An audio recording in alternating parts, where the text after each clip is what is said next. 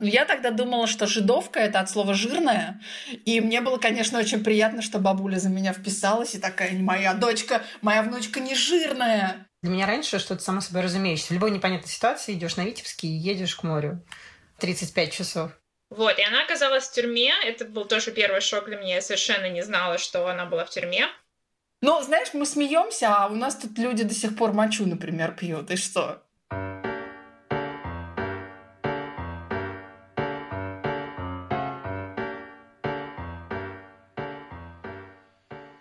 Доброе утро, Настя. Добрый вечер, Марина. И всем привет и добро пожаловать в подкаст «Очень странные дела». Сегодня у нас необычный выпуск, это наш десятый юбилейный выпуск, и мы решили его сделать особенным. Сегодня мы рассказываем наши истории и слушаем очень странные истории наших друзей. А еще мы хотим поговорить про наш подкаст, потому что мы заканчиваем наш первый сезон, и для нас это очень важный этап, и мы хотели как-то отрефлексировать немножко все, что случилось вот до этих пор. Да, и, кстати, классно, что и нашему подкасту А полгода, 10 эпизодов, и это действительно важный, э, важный этап для нас. Можно я задам первый вопрос? Давай. Давай вернемся вообще в самое начало. Я получила твое письмо приглашения участвовать в этом э, священном действии на утро после корпоратива университетского. И с этим тоже связана смешная история, потому что на корпоративе в какой-то момент все мои коллеги запели песню «Светит незнакомая звезда». Снова мы оторваны. Вот эта вот надежда. И я, конечно, на это все смотрю и думаю, у меня сейчас два, два пути. Либо начать петь это, и, а я люблю петь, и я знаю эту песню, но я себя потом уважать не буду. Либо не петь и, знаешь, быть таким осколком коллектива. И я, короче, не смогла эту песню запеть. Ну, в общем, утром я проснулась, начала вот это все вспоминать из серии, господи, что я вообще делаю и там, и здесь, и с собой. И получила твой имейл. И это для меня был такой э, вообще Э, какой-то удар адреналина и эйфория, я так обрадовалась, что, блин, я буду делать что-то стоящее, я могу, ну, знаешь, какое-то новое начинание. Это как раз было под Новый год. Расскажи, как тебе пришла эта идея а, и почему ты выбрала вот э, меня и вообще как у тебя, ну вот как какие-то шаги вот, которые к этому привели? У меня нет какой-то интересной истории по этому поводу. Я начала слушать подкасты где-то год назад, и я как-то очень этим увлеклась. Мой любимый подкаст был вот My Favorite Murder, который мы уже раз сто упоминали, наверное.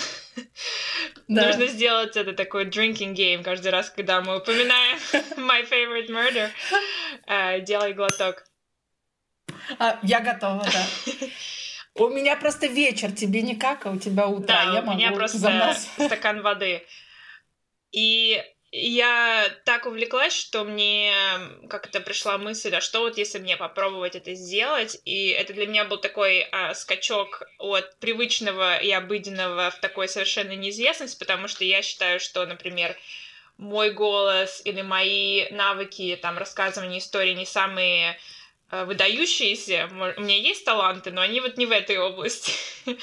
Но mm-hmm. это мне показалось очень интересным, и я отталкивалась от структуры вот этого подкаста, где встречаются два человека и рассказывают друг другу истории. Мне он показался очень искренним и очень таким натуральным, естественным, с другой стороны, мне очень хотелось как-то соединиться с моей э, русской идентичностью, потому что сейчас я живу в Калифорнии уже пять лет, кстати. И я чувствую, как все это от меня немножко уплывает, и мой русский уже не такой хороший. Это, это мы знаем. Да, да, да. Вот, и мне показалось, это было бы здорово через истории, через вот наш поиск истории узнать больше о России, узнать больше о нашей истории Добавок к этому это еще приятно, потому что мы созваниваемся с тобой. А почему я тебя выбрала? Потому что, во-первых, я знаю, что ты такой профессиональный лектор. Я лекторка. Лекторка. И у тебя ты хорошо рассказываешь истории, очень классно ты исследователь, поэтому я как-то сразу подумала о тебе. Не, надеюсь, не в укор всем моим друзьям, которые слушают. Но я очень боялась, что ты ответишь. Мне, правда, было страшно. Сейчас об этом глупо думать, потому что это всего лишь предложение. Какая разница? Ты да. могла сказать нет, могла сказать что угодно. Почему-то меня очень боялась. И я, мой вопрос, кстати, был первый к тебе, почему ты согласилась, но ты уже немножко описала, что с тобой происходило в этот день.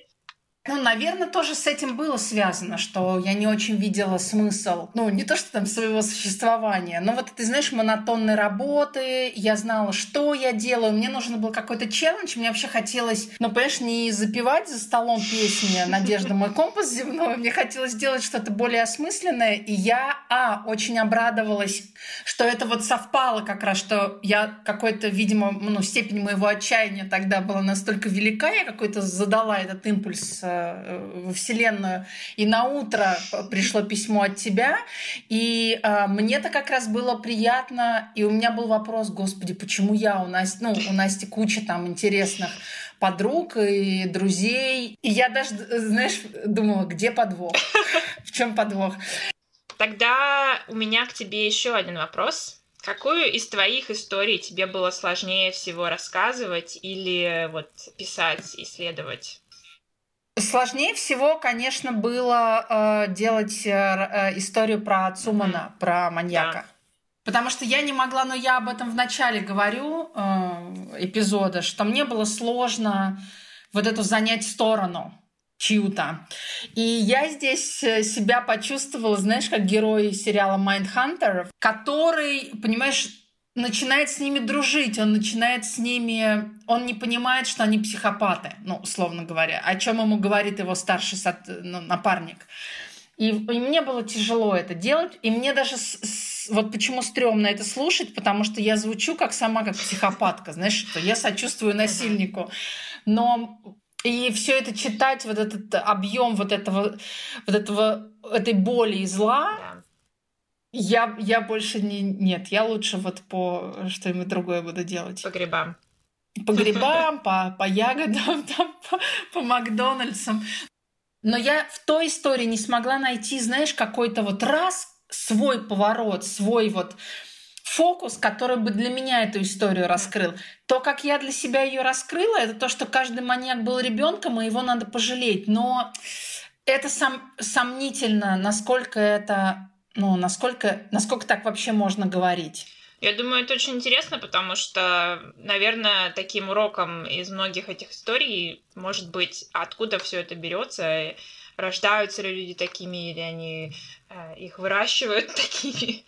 а, и mm-hmm. это очень интересный угол, по-моему, с которого можно смотреть на историю, да, что такого произошло в детстве, что человека заставило стать, стать убийцей. Я не знаю, как у тебя, но у меня есть впечатление о том, какой выпуск тебе, например, сложнее дался, mm-hmm. ну, какой легче, ну, даже по голосу и по тому, как ты рассказываешь.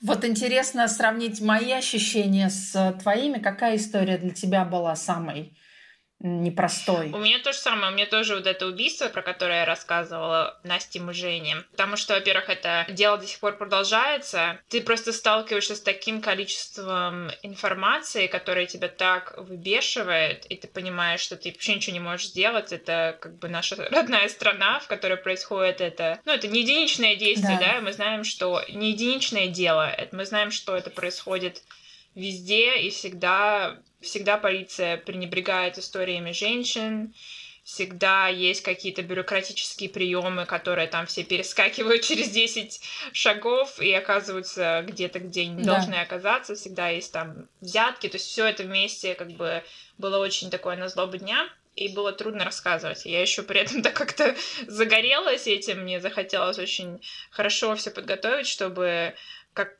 по моему мнению, высветить вообще все неувязки этого дела.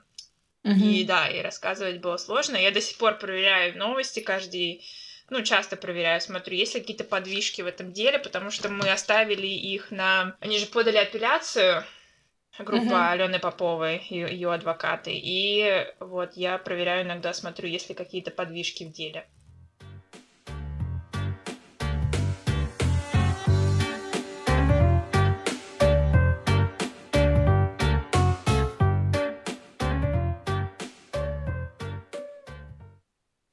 Таня! Привет, Марина! Привет, Настя! Привет, Таня! Таня — это наша общая подруга, и она сегодня к нам присоединилась, чтобы послушать мою историю и, возможно, рассказать свою историю. Мы посмотрим. И Таня тоже с филфака. О, боже мой. Ну, это случайность. Таня тоже училка.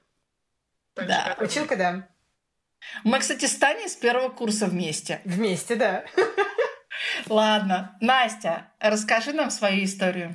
Да, если что, Тань, мы рассказываем сегодня свои истории, потому что мы решили обратить фокус наших историй на себя и рассказать что-то тоже, что нас, может быть, сформировало, или какое-то странное событие из нашей жизни. Моя история будет про такую часть моей семьи, про которую я не очень много знаю. Но моя фамилия Генрих, это вы знаете. Есть много написаний этой фамилии, но сейчас она пишет через И, Генрих. Я обычно просто говорю Генрих, чтобы людей не путать. Вот эта фамилия у меня, моей, моего папы, соответственно. Немецкая фамилия. Но папа у меня рано умер, мне было 4 года. И я всегда как-то очень мало знала про вот и фамилию, и про нашу семью с его стороны. Мама у меня как бы вообще не любит говорить, она сама по себе человек немногословный, а потом, я думаю, наверное, после смерти папы это ее так травмировало, что она как бы даже старалась, ну, не ходить туда. Бабушка с папиной стороны, она жила в Казахстане, и она умерла, когда мне было 17 лет, когда я как раз была на первом курсе филфака. Но мы к ней перестали ездить практически сразу после смерти папы, потому что, ну, это Казахстан, это два дня на поезде, короче, потом еще на попутках добираться до этого поселка Первомайского. Ну, то есть э, как бы маме с двумя детьми маленькими это было очень сложно поднять, ну, плюс там еще деньги на это, естественно, нужны были. Вот, и это все привело к тому, что у нас как-то потерялась связь с той эм, с семьей, пока с нами не связались родственники из Германии. Папа был единственным ребенком в семье, но у его мамы было четыре, четверо сестер и братьев, и у него была куча двоюродных сестер и братьев. И как раз вот одни из них с нами связались, и мы начали общаться. Потом я ездила в Германию, потом я еще училась в Германии, жила там два года. То есть как-то начали мы а, вместе Э, больше общаться, и начала налаживаться связь. И вот в один из моих приездов, они живут под Гамбургом, вот эта семья, мы с моими двоюродными тетями были на станции, ждали поезд, и как-то у нас было много времени, я помню, они меня как-то усадили и начали мне рассказывать историю вот этой моей семьи и моей бабушки, и у меня просто выпала челюсть, и ну, я очень много всего не знала, и меня, для меня это было таким шоком. А изначально мои родственники с папиной стороны, они были вот эти обрусевшие немцы, которых Екатерина II приглашала селиться в Россию, им давали там льготные условия, и большинство из них как раз селились в Поволжье, потому что это была такая хорошая земля, там было можно заниматься фермерством, и они создавали свои колонии, поселения, где они говорили по-немецки, и после создания СССР эта область была преобразована в автономную, в автономную область немцев по Волжье. И это географически примерно часть, часть Саратовской и часть Самарской области сейчас. Mm-hmm. Вот, но все меняется в 1941 году, когда нацистская Германия напала на СССР.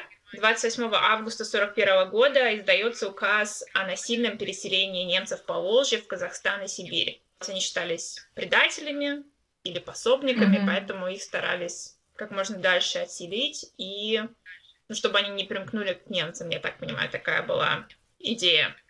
Извини, я правильно понимаю, что как бы антологически они вообще с ними не были связаны, они исторически там жили, и это были люди, которые не были связаны с э, там Вермахтом и с Третьим Рейхом. Конечно, да. Я не буду говорить за всех, я где-то прочитала, да. что ну, были люди, которые приветствовали нашествие э, фашистов, например. Но я думаю, что все-таки это было не большинство.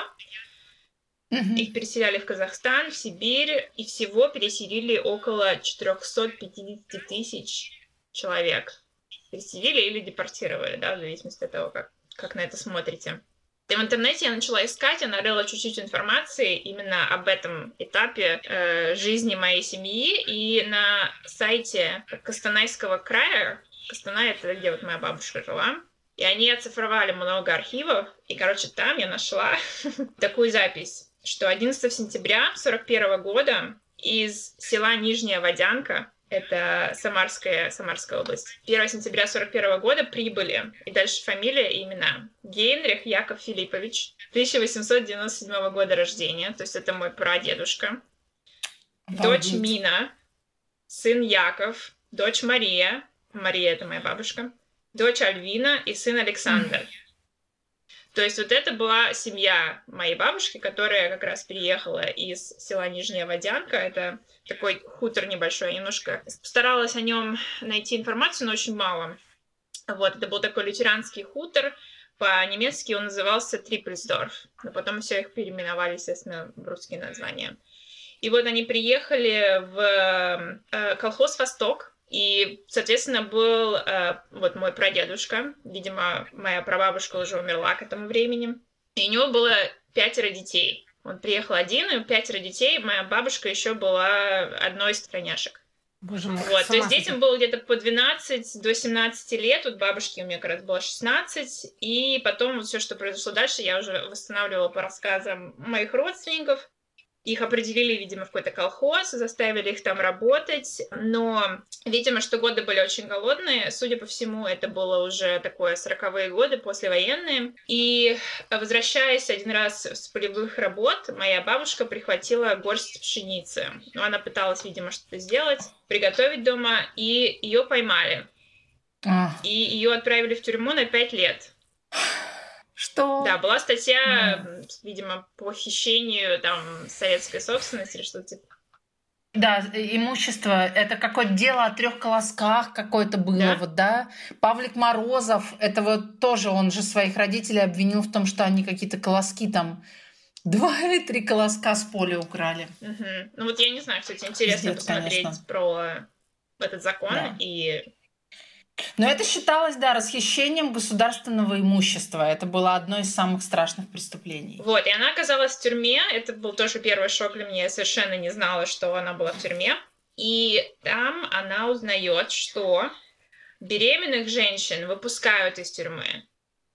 Извини, а сколько ей лет? Я не знаю точно, сколько это, какой это был год, но я думаю, что ей уже было 20 с чем-то, ну, может быть, 20...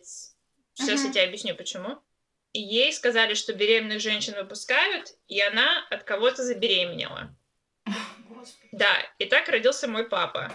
обалдеть. В тюрьме. А папа у меня 51 года рождения, ну, то есть ей уже было 26 лет к этому времени, то есть она могла попасть в тюрьму вот где-то, когда ей было 24, 25, 26 лет. Вот, и мы до сих пор не знаем, кто был его отцом, и, видимо, никогда уже не узнаем. Она дала ему свою фамилию, Генрих, а потом бабушка вышла замуж а, позже за мужчину с фамилией Майснер и взяла его фамилию. Вот, и поэтому я-то думала, что это и есть как бы мой дедушка, хотя я его тоже никогда не видела, он, по-моему, умер еще до моего рождения. А бабушка жила вот с фамилией Майснер э, в селе Первомайский Костома- э, Костанайской области вот до самой своей смерти. У нее больше не было детей, насколько я знаю. Ее брат Александр и его пять дочерей, они, наверное, были самые близкие с ней, они переехали в Германию, вот это и есть мои двоюродные тети. Я потом с ними виделась, они рассказали вот, вот эту историю мне, а бабушка никогда не, ну, не хотела уезжать в Германию, и как бы там и осталась до самой своей смерти. Вот, и это история моей фамилии, моей семьи, которую я узнала относительно недавно. Наверное, самое, ну, из всего таких, таких шокирующих моментов, мне как-то мне очень странно не знать, кто вот мой дедушка. Хотя это всего лишь какая-то маленькая часть моей жизни, но это очень странно понимать, что вот это всегда навсегда останется каким-то неизвестным в моей жизни. А, а- извини, то есть когда она забеременела, ее выпустили, то есть она должна была там пробыть пять лет, но она вышла раньше из-за беременности. Судя по всему, да. Я вот тоже деталей не знаю, но она специально забеременела, чтобы выйти из тюрьмы. Это вот, вот помнишь, мы с тобой говорили о биопо- биополитике. Это то, как государство распоряжается телом э, человека. Настя, а тебе никогда не хотелось поехать э, вот и в эти два... Я забыла, как деревня называлась, которая в Саратовской области. Да, Нижняя Водянка. Нижняя Водянка, да? Прекрасное название. Дерев... Немецкий хутор Нижняя Водянка. Туда нет, я на самом деле недавно об этом узнала. Хотелось бы поехать снова в Казахстан, но, к сожалению, сейчас там вообще нет никаких родственников, а это действительно такая глубинка, то есть это даже не... Даже рядом нет никакого большого города, и там, видимо, надо добираться на попутках, но вообще по, по Казахстану поездить тоже, мне кажется, это классная страна. Да. Таня, как ты относишься к Сосновому Бору? Как к своей малой родине? Слушайте, вы меня поймали в очень такой необычный период жизни, когда я возвращаюсь в Сосновый Бор, э, потому что до этого я бежала, мне даже где-то был недавно пост в Инстаграме, что э, лет 17 я бежала из Соснового Бора э, физически, а сбежать, наверное, хотела прям как стала подростком. И сейчас, вот когда Саша подросла, и мы можем останавливаться у моего папы, потому что до этого было очень неудобно. Саша моя дочка, а ей три с половиной, вот. И у меня такая дикая ностальгия случилась. Я просто недавно каталась час по городу, несмотря на то, что он маленький, его объехать можно, наверное, за 10 минут просто по знакомым местам. И я понимаю, что я обожаю этот город. Я его люблю. Я не люблю людей, которые в нем живут. Но даже не, не то, чтобы людей, которые в нем живут, наверное, вот а вообще, мне кажется, Сосновый Бор — это лучшее, что было в СССР потому что его строили для атомщиков, для людей, которые будут работать на атомной станции, которые будут строить атомную станцию. И мне кажется, очень Сериал Чернобыль. Слушай, не, Чернобыль тут вообще рядом не стоял, не лежал, хотя э, Припять и Сосновый Бор это абсолютно города, ну, не, не побратимы, но, мне кажется, Припять примерно таким же образом строили. То есть это строили сразу целиком весь город.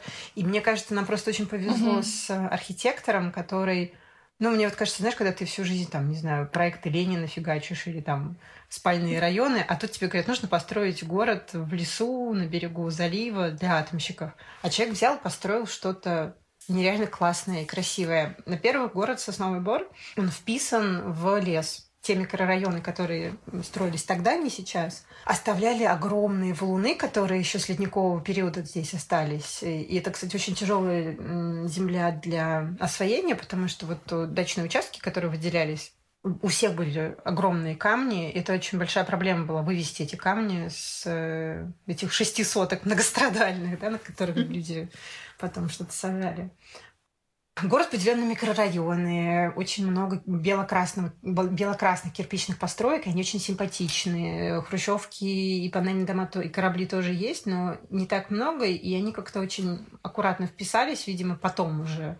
Но вот глобальный план, он очень, мне кажется, красиво, симпатичный. Еще у каждого микрорайона универмаг, который, mm-hmm. ну, там, магазин, да, в который люди с микрорайона ходили.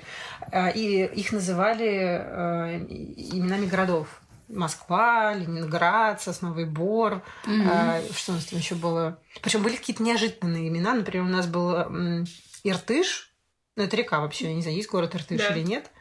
А потом не Тандыр как-то. Я вот помню, что какое-то такое совершенно непонятное название магазина, никак не могла его выучить. И он находился тоже очень далеко, в непонятном месте. У нас э, были серферы, виндсерферы. Мне кажется, что это вот такая какая-то элита. Люди, которые строили... Вот атомная энергетика, это же ну, это суперумные люди были. И mm-hmm. они, мне кажется, вот эта идея прекрасного человека, что в прекрасном человеке все прекрасно, они были и физически прекрасны, и э, умственно, потому что у нас очень много и волейболисты, и ну, как-то... И я сейчас вижу даже, мне кажется, остатки тех поколений, потому что я приезжаю на залив, у нас там люди играют в пляжный волейбол, и очень много людей в возрасте. Вот. Папа, у папы на атомной станции у них был даже такой маленький клуб. Э, они играли в теннис, ну, типа, знаете, в перерывах или после работы. И был дяденька, его уже не стало, но вот просто я помню, что я все школьные годы на него смотрела, он такой бодрый в возрасте. Я в институте приезжала, он бодрый в возрасте, все время бегал как-то, и он, по ну, чуть ли не лучше всех играл в этот настольный теннис. В общем, я помню, что я была в шоке, когда узнала, что в Сосновом Бару были виндсерферы, типа вот задолго до моего рождения. Вот у меня был просто mm-hmm. шок, но я про это ничего подробно не это узнавала. Вообще... Но Сосновый Бор к этому располагает, потому что у нас действительно очень э, хорошее местоположение, и ветра, и все остальное, и заводи есть. Ну, я вот себе, например, никогда не могла это позволить, будучи mm-hmm. школьницей. Да и сейчас как-то еще не узнавала, но я думаю, что у нас должно быть, в принципе, развито. Я вот сейчас понимаю, что мне нереально повезло ну, с местом рождения, потому что с точки зрения facilities, я даже не знаю, как это по-русски сказать забавно. Удобство. Ну, потому что, э, да, это, я говорю про удобство именно про то, что сам э, красота города, наличие художественной школы, наличие залива, наличие атомной станции как э, источника все-таки рабочей силы, все-таки категория людей, да, атомщики mm-hmm. это не люди, которые машины собирают, скажем так, да. А mm-hmm. потом у нас еще не есть, там тоже очень много умных людей. Ну, то есть сосновый бор это твой Эдем такой? Он такой странный, потому что подростком я была очень несчастна здесь. Мне здесь было очень плохо. При том, что mm. я очень люблю свой класс. У меня был особенный класс, особенный выпуск. Э, были умные ребята, очень хорошие учителя. Но причем, кстати, я прям помню, наш, наша школа, она, вот, когда я там училась, она была худшей, одной из худших школ в городе. Но почему-то у нас была очень сильная команда учителей. Ну, так сложилось. У нас еще класс рук подобрала всех. И когда там в одиннадцатом классе мэр вручал э, медали, потому что у меня там было как-то чуть ли не пять серебряных и пять золотых медалистов в классе. Ребята были молодцы, не то что я. А, он прям говорит, что вот удивительно, шестая школа у нас обычно в Золушках ходит, а вот тут такой, такой урожай. Но насчет Эдема, вот, Марина, ты классно подметила, потому что мне сейчас здесь очень хорошо. Вот. Mm. Но это никакого отношения не имеет к людям, потому что я понимаю, что у нас точно я так понимаю. же сейчас избивают людей пьяных, причем избивают так, чтобы ну, специально отводят от камер. Как во всей стране какой-то трошачок, который есть, он есть. Mm-hmm. И, и хорошее что-то есть. Ну, ну, вот такое все. Да, но мы же про такой субъективный Эдем. Вот, ну, это место, место какое-то, я не знаю, место силы или место, куда тебя тянет. Вот у меня такой трусковец. Mm. Это место на, на Западной Украине. И вот то, что ты про... Как ты говоришь про сосновый бор, я вот примерно так же говорю про ну вот про это место. Это удивительно, что я сейчас так говорю. Я говорю, вы меня заставили такой переломный момент, потому что, э, наверное, это вот мое такое детское ощущение. Mm-hmm. Блин, mm-hmm. очень у меня какие-то личные истории. Но моя мама э, чуть не уехала, будучи беременной мной, обратно на Украину mm-hmm. из Соснового Бора. Вот, но не уехала. А ребенком каждый раз, когда я летом приезжала к бабушке, мне было настолько комфортно на Украине, и я себя всегда там по-другому чувствовала. Мне казалось, Таня, что... где на Украине? А, Хмельницкая область, город Славута, Ровенская угу. область. У меня вот, мне кажется, такое ощущение, нет ощущения дома, что ли, такое двоякое. То есть мне все детство угу. хотелось на Украину, потом, когда я узнала, что у меня есть какая-то альтернативная вселенная, в которой я выросла на Украине. Mm-hmm. И вот сейчас, вот ты, ты сказал про Трусковец, и я себя поймала о том, что мне сейчас в Украину совсем не хочется. Хотя я да? очень люблю э, и Одессу, и Киев, и Львов. Мне там хорошо, мне хочется туда вернуться. Увы, история так резко и лихо повернула, что то, что мне казалось невозможным, оно стало. То есть Украина перестала быть той окраиной, той частью России, в которую можно в любой момент сбежать. Mm-hmm. Да? То есть для меня раньше что-то само собой разумеется. В любой непонятной ситуации идешь на Витебский и едешь к морю 35 э, часов.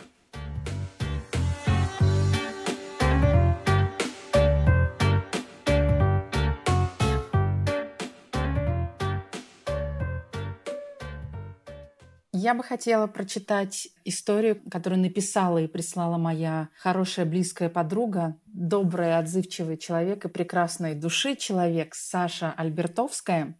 История без названия, поэтому я читаю, как э, написано, от начала и до конца. Итак, я узнала об этой истории в середине 90-х, хотя случилась она намного раньше. И я участвовала в этой истории, как может участвовать ребенок во взрослой истории.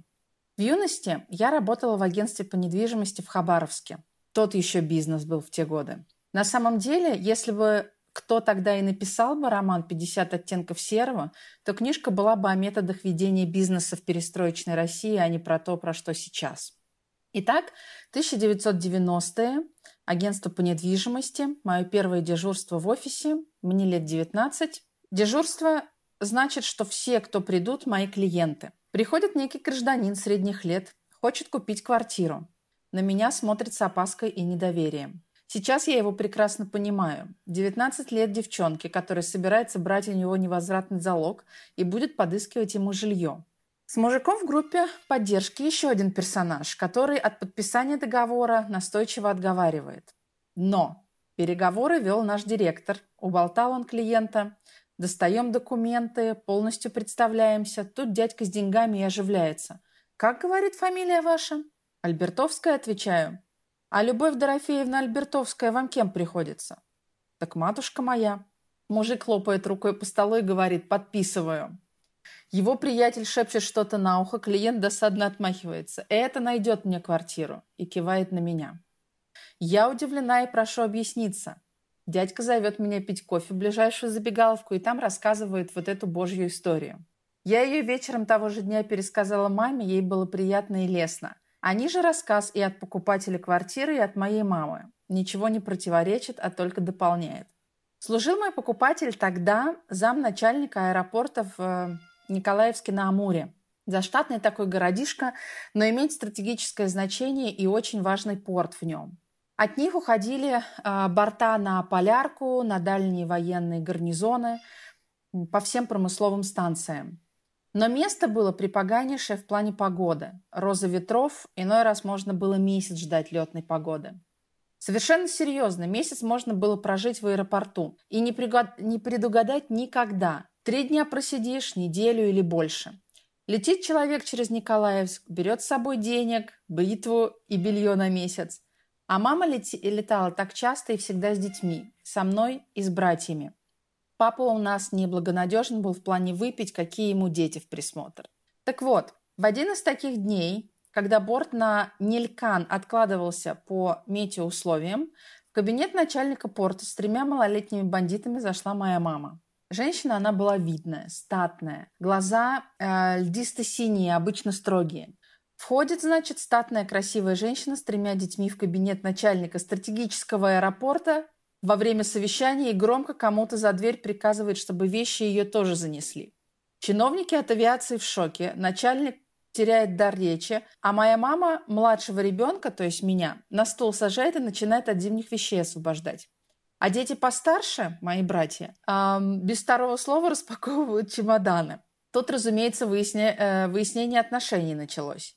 «Что вы себе позволяете?» – нерешительно кричит начальник. «А куда мне с детьми деваться?» – спрашивает мама.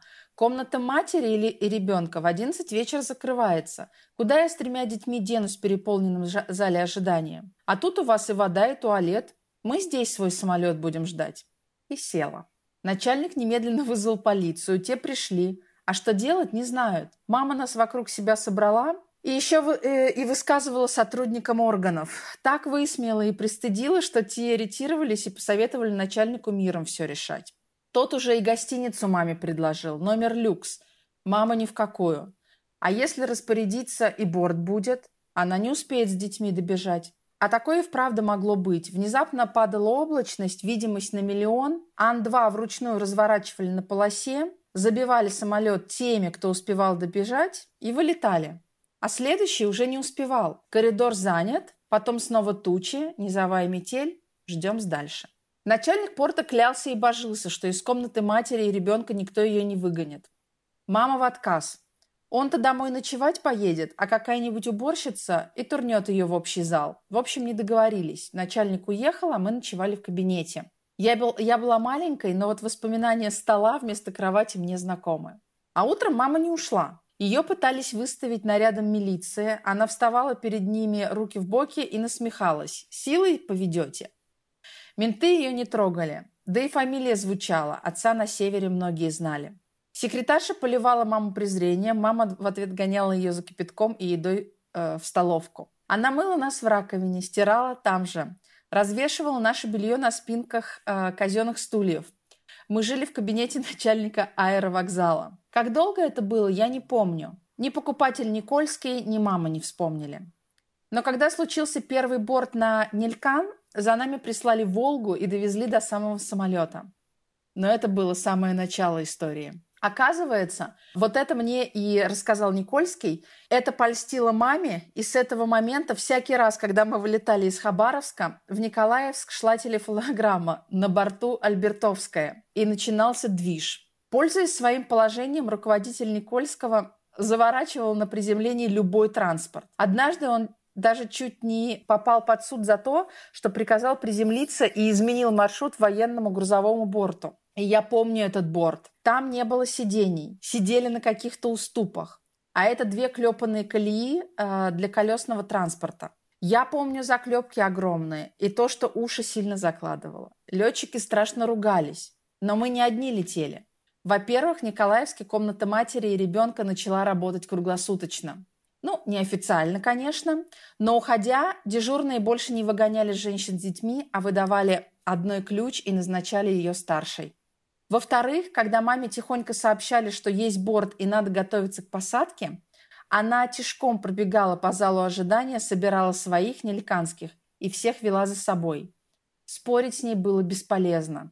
Она просто отодвигала со своей дороги любого оппонента и вела людей к самолету. Или вертолету. Так тоже теперь бывало. А однажды совсем было глухо с погодой, и нас везли вездеходом через Лиман в наш район-центр. Эту поездку я тоже помню. Меня страшно укачивало, и пилот вездехода взял меня в кабину. Я помню, как распросталась на его руках и пыталась удержать оба рулевых рычага. Одному Богу известно, что испытывала в этот момент моя мама. Трахтящая тяжелая машина идет через массу воды подо льдом, ломает застуги, падает с них, взбирается на новые. И совершенно счастливый ребенок липкими от леденцов ладошками пытается удержать рычаги. А в маленьком таежном поселке запил муж, и дома с ним двое старших сыновей. И надо спешить. Она ломала ради нас за, за струги, она сносила систему. Поэтому Никольский был уверен, дочь этой женщины купит ему квартиру за его невеликие деньги, если такая квартира в городе есть. Мою маму уважали и боялись в Северном воздушном флоте. Да и квартиру Никольскому я нашла. Это была такая чертова сделка с таким множеством участников, но я нашла эту квартиру. Как тебе Сашина история? Мне очень понравилось, это классная история, я прямо и смеялась, и, и поплакать. Э, в общем, в этой истории есть все. И, конечно, Саша очень хорошо умеет рассказывать истории. Это точно, да. Мне очень понравилось э, э, все, но в особенности то, что ее маме удалось изменить работу, круглосуточную работу вот этого вот кабинета, ну, не кабинета, как он, ну, детского уголка. Угу. Мне кажется, это, это очень круто. Да. И я вспомнила, а, мне на самом деле, когда папа ездил с моей сестрой старшей в Казахстан, там летом, когда мы все ездили, вроде все нормально, а зимой там какие-то перебои с, ну, вот, с э, поездами, и, короче, сюда можно добраться на попутках, а обратно как бы нет такого прямого пути, и вот мне сестра рассказывала, что они иногда, короче, им нужно было возвращаться и ехать куда-то на попутках типа в Челябинск, в Челябинске ждать на платформе просто любого поезда, который идет в Петербург. Он, может быть, был уже полный, и, короче, тогда они садились, э, они могли стоять вообще несколько часов. Mm-hmm. Папа там э, ходил по вагону, искал, где можно там моей сестре маленькой пересесть, а сам, типа, стоял тоже, мог простоять несколько mm-hmm. часов. Вот, таким образом они добирались как-то. Мне это напомнило тоже такую историю, когда все не устроено, все как-то добираешься на энтузиазме просто до дома. А, да. Вот, но наши родители, конечно, были молодцы. Они герои. Да. Они вообще доставляли нас как бандероли, знаешь, ага. с точки А в точку Б. А у Сашиной мамы еще трое детей. Я вообще не представляю, да. как это, как это возможно. Да. Ну здорово. Я когда слушала, я еще гуглила все вот эти места, потому что я очень плохо знаю Россию. И, конечно, Хабаровск и Дальний Восток это мечта. Я хочу когда-нибудь туда съездить и все да. посмотреть. Надеюсь, в более комфортном режиме, чем. Да. И еще мне понравилось, как э, это очень кинематографично, как э, она встретила этого человека. Mm-hmm. Да? То есть мы могли эту историю узнать просто как историю о том, как ее мама вот. Э, Альбертовская на борту, это мне тоже да, очень понравилось. Да. история о том, как, как просто, да, ее мама вот изменила вот эту систему и работу вот этого стратегически важного авиа ну, городка и вот да, авиапункта. Но это еще и такая история, растянувшаяся, знаешь, как на два сезона. Да. Там 10 лет спустя. Интересно, вот, потому и... что ты можешь как ребенок, в принципе, помнить об этой ситуации, но когда тебе кто-то другой рассказывает об этом с другой точки зрения, это да. же так здорово, у тебя какой-то, да, другой, другой план открывается. Да. Но это помнишь, как у структуралистов э, фокализация, точка зрения на события другая, и ты как бы раз и вообще смотришь на это с другой стороны. Это, это классно. Вот, и интересно, как э, каждая из нас, потому что у нас четыре рассказчицы, mm-hmm. ну, вместе со мной, а, как все-таки мы, ну, женщины такие уже за 30, да, как мы обращаемся в, в прошлое и как это связано с э, вот с этим городком, с какой-то географией нашей да, малой а, внутренней. Вот, и еще, кстати, а, Саша не просто нам прислала историю, да, вот, э, которую, которую я прочитала, она еще прислала такое дополнение к истории про гриба, про грибы. И а, это сейчас очень актуально, потому что первые грибы уже пошли, Да-да. и у меня мама вот тут прислала мне фотографии двух подберезовиков, которые она нашла. Вот, и Саша пишет, а, это к вопросу про двойников, про допельгангеров у грибов и про э, грибы-двойники. Цитирую. «Привет, про грибы. Разлагающиеся в воде деревья некоторых пород сосны, собственно, при распаде выделяют вещество фенол, жутко токсичная хрень. Если в местности есть грибница, она впитывает фенол из почвы, и тогда любой сорт грибов становится ложным то есть ядовитым. Под Питером много таких мест. Если фенольный гриб положить в корзинку с обычными грибами, то дома можно выбрасывать весь урожай. Отличить ставшие ложными грибы можно по изменившемуся э, цвету среза. В зависимости от типа гриба он станет или розовым, или фиолетовым но не сразу. Здесь важно терпение. Это уже я добавляю. И мы действительно, помнишь, с тобой это обсуждали, ты спросила, можно ли по вкусу определить. И я там говорила, что при определенных обстоятельствах грибы становятся да, да. ложными. Но вот Саша нам объяснила, при каких. Ага. Теперь мы знаем. Будьте осторожны. То есть вообще во всем сосны виноваты. М. Да. Хорошо. Звенящие сосны. Кедры. Звенящие сосны России. сосны России. Да. Ну что, рассказать тебе про свой город? Да. А, моя история будет тоже связана с, с моим городом а, детства. А, это город, куда я уезжала, вернее, меня как бандероль вывозили каждое, а, каждое лето. А, и я там проводила а, четверть своей жизни. Это маленький город а, в Львовской области в 84 километрах от Львова, который находится в предгорье Карпат. Mm-hmm.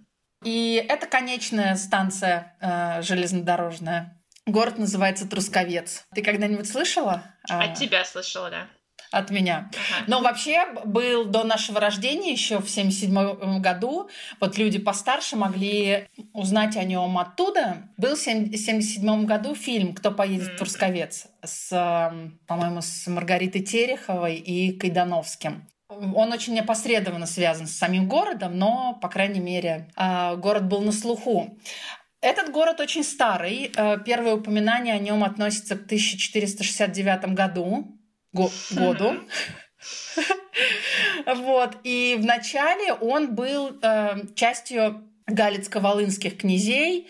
После завоевания э, Польшей, э, соответственно, стал польским. Вот, потом был частью Речи Посполитой. И самое последнее, ну вот до перехода в советское э, владение Украины, этот город был частью Австро-Венгрии.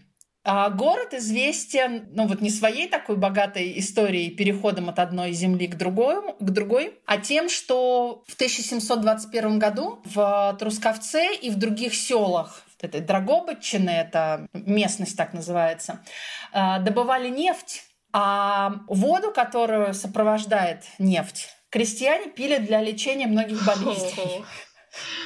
Ага, это событие, и это э, том-то и дело, что вот эта вода, э, нефтяная вода, она обладала, по мнению сельчан, э, такими лечебными э, свойствами. Вот позднее э, на этой же земле было открыто еще несколько источников, уже не напрямую связанных там с, не, с добычей нефти, а это были именно воды, которые использовались для питьевого Значит, лечения. Так воды были нормальные или отравленные?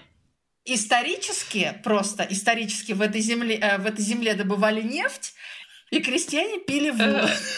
Они считали, что эта вода обладает целительными средствами. Обладала она, не, не обладала. Я не могу ничего сказать. Я просто не знаю, может быть, нефтяная вода — это термин, который обозначает очень полезную минеральную воду или что-то такое. По сути, они пили, конечно, э, ну, они были, скажем так, дебилы, ну, крестьяне, что с них взять? Они пили, э, ну, Во-первых, 18 век, что с них взять? Они же не знают, какая вода хорошая. Да, вообще, да, да, да, да. Вот, оно... Вообще это интересно почитать, почему они так делали, но, в общем, добывали эту воду, вернее, добывали нефть, а воду, ну как, э, по сути, была такая техническая вода. Вот. Но, знаешь, мы смеемся, а у нас тут люди до сих пор мочу, Правильно, например, да. пьют. И что? Согласна. И позднее здесь были открыты уже, ну там, не нефтяные источники, а действительно вот такие вот springs, да, источники, э, которые использовались для питьевого лечения уже официально. В 1833 году была открыта солено-горькая вода Мария. Э, В, 35, в 1835 году э, гидрокарбонатно-сульфатный кальциево-магниевый источник Нафтуся. Но интересно, что нафта по-украински это э, нефть. А. То есть все равно как-то Ага. с этим связано. Вообще вот эта нафтуся, она действительно пахла, э, ну вот знаешь, как не, не бензином, но такой нефтяной запах. Он был частью да, Австро-Венгерской империи, и к 1892 году здесь было построено помещение для э, вот, ингаляции, для лечения, для ну, вот, Мгм. распития этих вод. И, по сути, Трусковец поднялся к уровню здравниц европейского значения. И здесь строились отели, виллы, пансионаты, и он действительно был такой, э, таким статусным местом. В советское время Трусковец был курортом уже всесоюзного значения. Его называли «Всесоюзная здравница». Мгм. И он активно использовался для отдыха, э, например, детей чернобыльцев вот после катастрофы. Мгм. И именно здесь я провела практически четверть своей жизни. И именно здесь э, практически всю свою жизнь прожила моя любимая бабушка. Вот папина мама. С раннего детства я проводила здесь три месяца летних каникул. Обычно меня отвозили туда в конце мая, начале июня, а привозили перед школой в конце августа, ну, что логично. И эти три месяца тогда э, для меня маленькой измерялись тремя письмами от, э, из дома, от родителей. Письмо шло примерно э, две недели, и, соответственно, месяц это как раз было одно письмо в один конец и второе письмо обратное в э, другой конец. Они там иногда какие-то посылки мне с проводником пересылали, знаешь, шоколадку там или, или еще что-то. Ну и присылали эти письма, и эти письма, они до сих пор у меня Класс. есть. И мои, которые я им присылала, и те, которые они Ага. писали, э, они тоже сохранены. Вот, обычно меня туда отвозила э, бабушка, уже мамина мама. Я не ошибусь, если скажу, что эти поездки э, в Трусковец и сам город стали для меня вот тем, что вообще определило и мой характер, и, и мои убеждения, и мою жизнь, может быть, в чем-то, ну вот сложила так, как, э, как сложила. Вот, звучит пафосно, но как бы как Мгм. есть. Вот, начиналась э, эта форма образования мое с дороги туда. Поезд шел 36 часов. С мы выезжали, ну, условно говоря, а, а, и даже не условно говоря, это было примерно там 23.30. Мы ехали ночь, а, день, ночь, и на следующий день, ну, то есть через день, а, где-то около 11 мы приезжали в Трусковец. Как бы стандартный набор, знаешь, там жареная Мгм. курица, вареные яйца, соль в солонке, хлеб, вот это все. Попутчики, которые становились на время твоими там друзьями, бабушка с кем-то там беседовала, рассказывала, вспоминала войну. Вот за эти 36 часов мы проживали не только вот эти две ночи и один день, это была реально такая маленькая Мгм. жизнь, маленький фильм. И даже если в конце пути обменивались адресами или телефонами, понятно было, что никто никому не звонил, не писал, это уже было, ну, неважно. Вот, это такая была негласная договоренность, э, такой одноразовой дружбы, скажем так. Как потом, помнишь, у Чака Паланика будет, когда он, э, герой, любил, в, э, любил гостиницы, потому что такая одноразовая жизнь.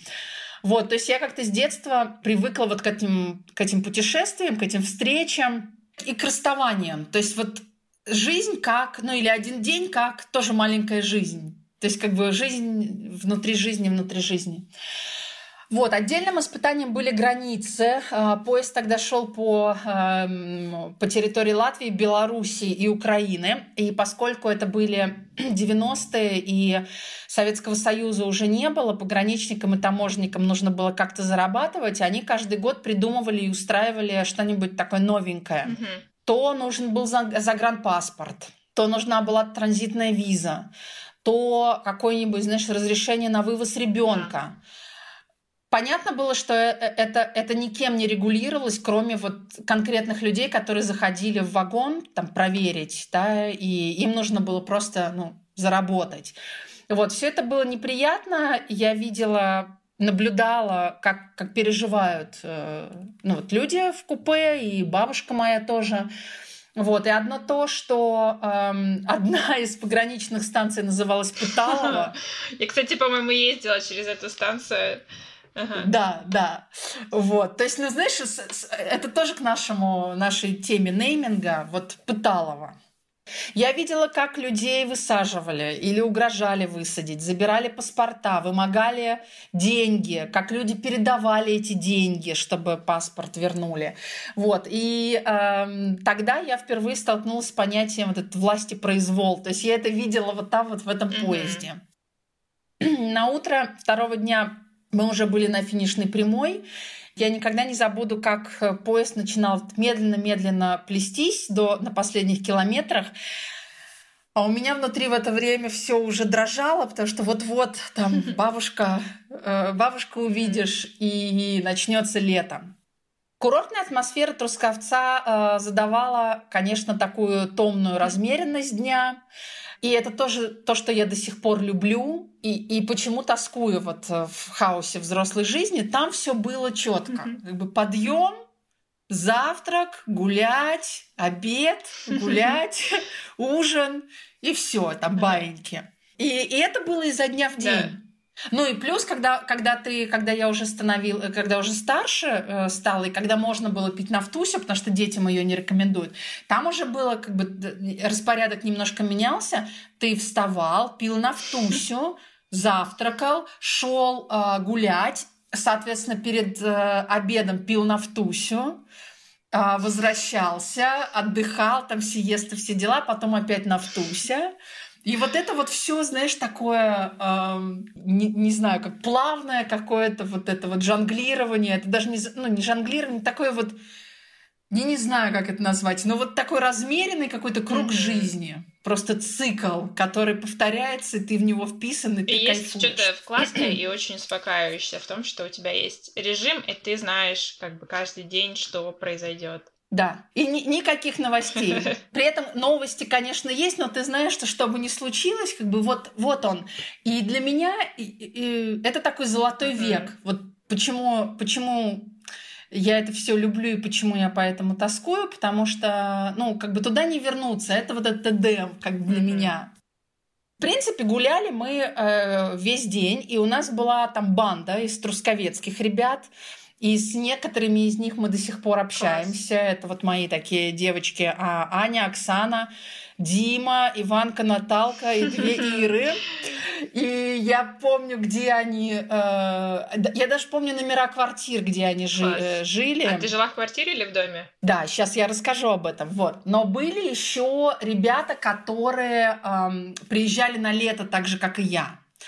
Это был э, Дима из Одессы, э, Катя из Перми и Даша из Волгограда. О, какой классный Какая классная выборка. Да, у нас просто был э, реально дети вот эти вот, э, они у бабушки спрашивали, типа, а коли Марина приеда? Где-то уже в начале мая, потому что все ждали, все знали, типа, о, лето, значит, будет вот этот движ. И когда мы все собирались, это, ну, короче, двор гудел. Играли мы только в своем дворе. Мы жили в пятиэтажной хрущевке. И я, кстати, до сих пор реально помню, а, кто где жил, вот по всему подъезду, в каждой квартире этого дома. И о каждом есть своя история. То есть там же сплетни, там же такое, знаешь, вот все у кого что происходит.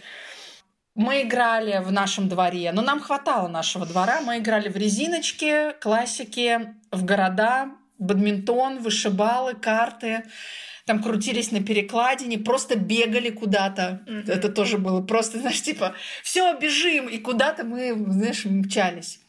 Вот, мы закапывали секретики. Я не знаю, вы этим занимались или нет. Под стеклышко клали там. Да, да, да. Ну и моя любимая игра была «Казаки-разбойники». О, да. Это просто, вот это, знаешь, страшное ощущение, когда за тобой бегут или ты прячешься там где-то.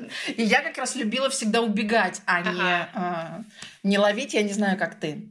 А кто из них э, убегает обычно, казаки или разбойники? А, по-моему, разбойники убегают. Казаки же они типа защитники. А, ну да, точно. А разбойники rebels такие, они убегают. Вот, в общем, я э, это тоже не пережить. Даже если мы сейчас соберемся и начнем во все это играть, вот этого драйва, этой детской ну, да. игры, конечно, да, да, конечно. конечно, уже не пережить. То есть вот это вот, вот это все тоже часть э, моего опыта. Когда мы ссорились, а такое тоже бывало, я резко становилась москалькой.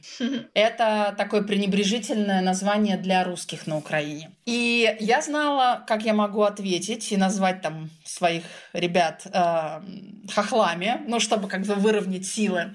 Но я никогда так не... Ну, я пару раз так сделала, но потом бабушка сказала, что, типа, в этом нету смысла, потому что, ну, зачем ты так делаешь? И я, в общем, терпела вот эту вот москальку, и это был самый простой способ меня приструнить и показать мне свое место. То есть, да, мы дружим, да, все, но, эм, но как только ты сразу будешь, да. вот, знай свое место. Mm-hmm. Вот, и я думаю, что именно в Трусковце сложилось мое ощущение как какого другого человека, то есть я как другой. Я была там ребенком, и, собственно, ну, как любой э, ребенок, э, чувствовала себя вне всякой вот этой вот социальной э, иерархии, ну, там, гендерной иерархии, да, да, вообще ее не было. Однако вот в эти напряженные моменты я становилась резко, ну, либо толстой, либо, ну, там, вот, либо москалькой. Ну, то есть меня можно было легко как бы в две категории э, уложить. Вот, забавно в этом смысле, что в, Пить, в Петербурге, когда я возвращалась, меня называли хохлушкой как раз. Потому что я возвращалась с четким фрикативным «г», то есть я гэкала и, и, и «ше». И было понятно, что я с Украины. И ну, какое-то время, да, у меня вот это «г», «г», «г» сохранялось. И я, кстати, до сих пор говорю и понимаю по-украински, так что... То есть там я была москалька, а здесь я была хохлушкой. Вот. Но и где-то посередине однажды в сердцах э, меня соседка назвала жидовкой. Хм. Вот, что было, конечно, совсем недопустимо, и бабушка пошла разбираться. Я тогда думала, что жидовка это от слова жирная. Mm. И мне было, конечно, очень приятно, что бабуля за меня вписалась и такая, моя дочка, моя внучка не жирная. Вот, но уже потом я узнала, что, да, что это вот еще одна моя э, идентичность. Mm-hmm. Вот, но об этом я как-нибудь в другой раз расскажу. В остальном в Трусковце был такой мир, жвачка и дружба. Бабушка всю жизнь работала в школе. Она была учительницей биологии и химии. Летом к ней приходили ученики, которые готовились к поступлению в медвузы страны вот, и я помню, что я часто пряталась под стол и слушала вот эти все, знаешь, какие-то магнетические слова, сульфаты, вот эти вот все там, а, кислород, а, H2O, CO2. Вот, и до 11 класса я, честно говоря, думала, что я пойду сама на биофак. Mm. То есть я как бы знала четко, что я вот хочу заниматься там, а, этим. Но, увы, бабуля вела светский образ жизни, и в этом угадывался одновременно и такой уклад э, интеллигенции маленького города, и, с другой стороны, такая местечковая, знаешь, этика, угу. замешанная во многом на религии. Хотя бабушка не была религиозной. Вот, то есть пять дней в неделю трусковчане работали, суббота посвящалась уборке, а воскресенье церковь и гости. И работать в воскресенье было просто табу. Даже мусор нельзя было выбросить. То есть это вообще... И помимо этого всего там, в принципе, были такие странные для меня тогда, но и сейчас тоже установки. Особенно это касалось вопросов женственности и пола. Ну, ну-ка, ну-ка, давай. Уши, например, прокалывали девочкам э, чуть ли не в младенчестве. О. То есть это был как бы все с проколотыми ушами. Как же без сережек-то не поймут. Да, главное, главное золотые. Да, да, да. А, главное, золотые. То есть это тоже такой, знаешь, ну, статус. Да.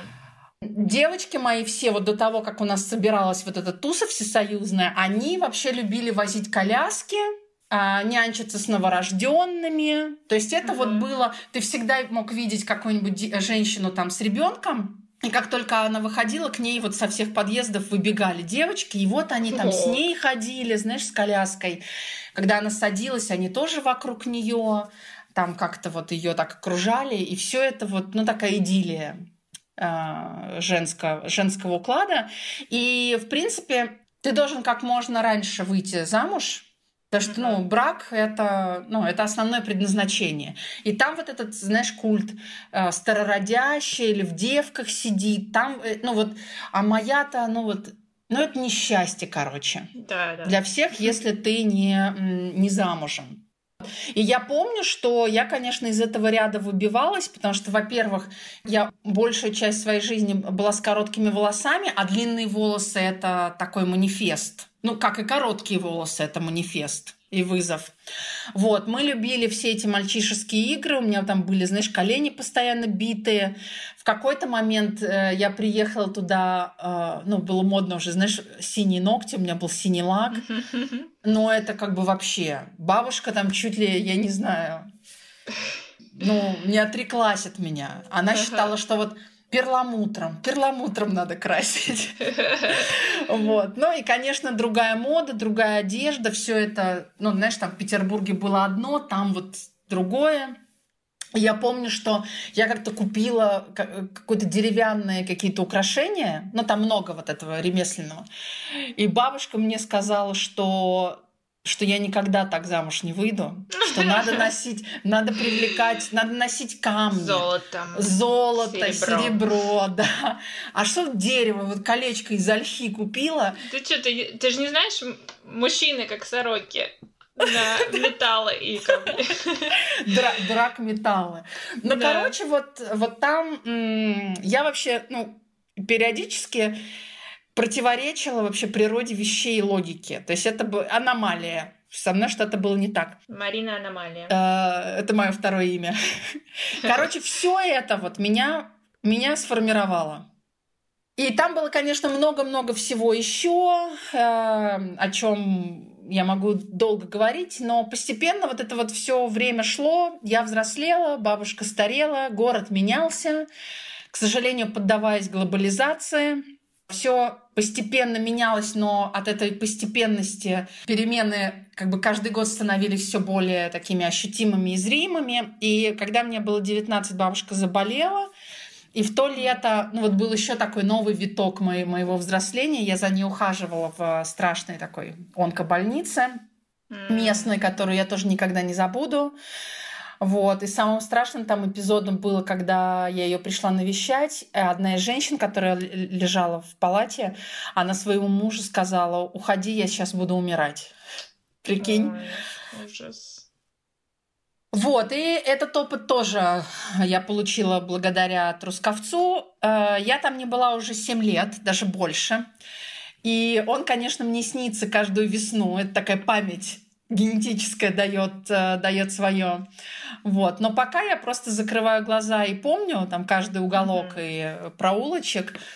Вот. И когда не спится, я такие, знаешь, пускаюсь в какие-то виртуальные прогулки по этому mm-hmm. городу.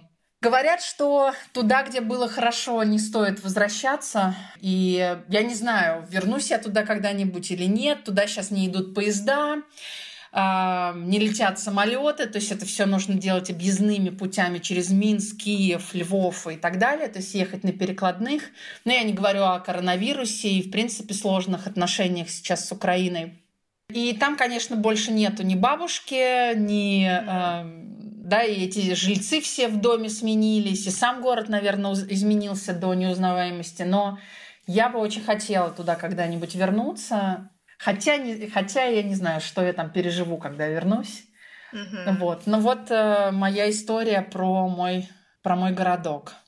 Класс. Я слушала и думала тоже про мое детство, и у меня самая первая ассоциация с детством именно вот эти все лета, которые я проводила в деревне с бабушкой. Но у меня mm-hmm. вообще у нас совершенно какие-то противоположные опыты с точки зрения э, наших бабушек и деревень. У меня наоборот все было.